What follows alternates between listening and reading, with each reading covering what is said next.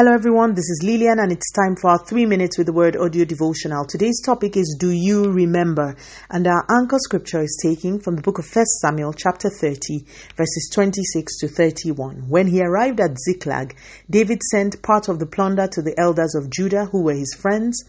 Here is a present for you, taken from the Lord's enemies, he said. The gifts were sent to the people of the following towns David had visited: Bethel, Ramoth-Negev, Jatir, Ara, Sifmoth, Eshtemoa, Rekal, the towns of the Jerahmeelites, the town of the Kenites, Homa, Borashan, Achah, Hebron, and all the other places David and his men had visited. David was one human who had a special place in God's heart. God spoke highly of him and showcased his majesty in David's life.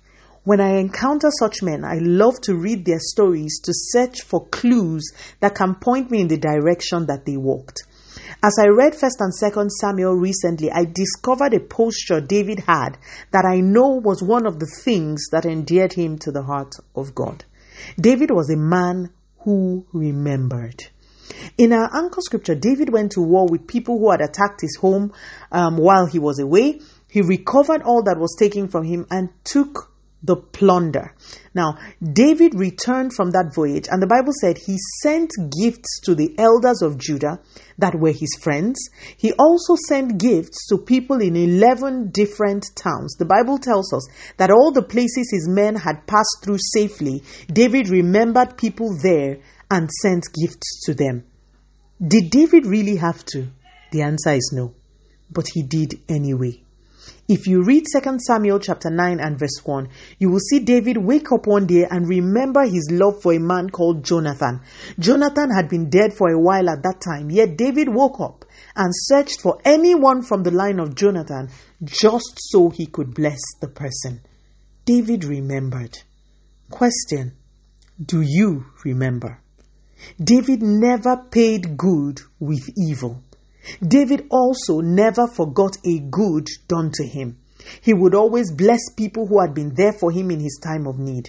Someone listening to me today really needs to repent. People have been there for you in the past.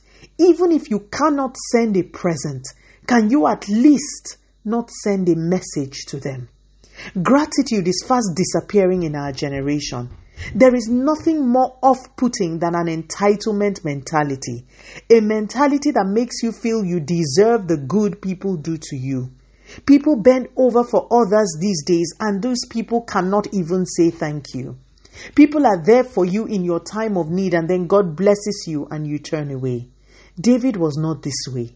David was an imitator of God. The Bible tells us countless times that God remembered people. Can you be like God? Do you remember the people who were there for you?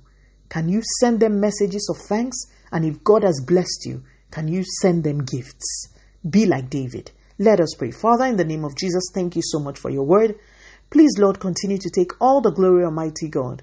In Jesus' mighty name, we have prayed. Speak to you again soon. If you are blessed, please drop me a line on audiodevotional at yahoo dot com or on our website at w w w dot three minutes audio devotional dot com. You could also follow us on Facebook, Instagram, YouTube, and Twitter at three minutes audio devotional. Remember, wrapped up in God's word is all you need for your change to come. Love you and bye.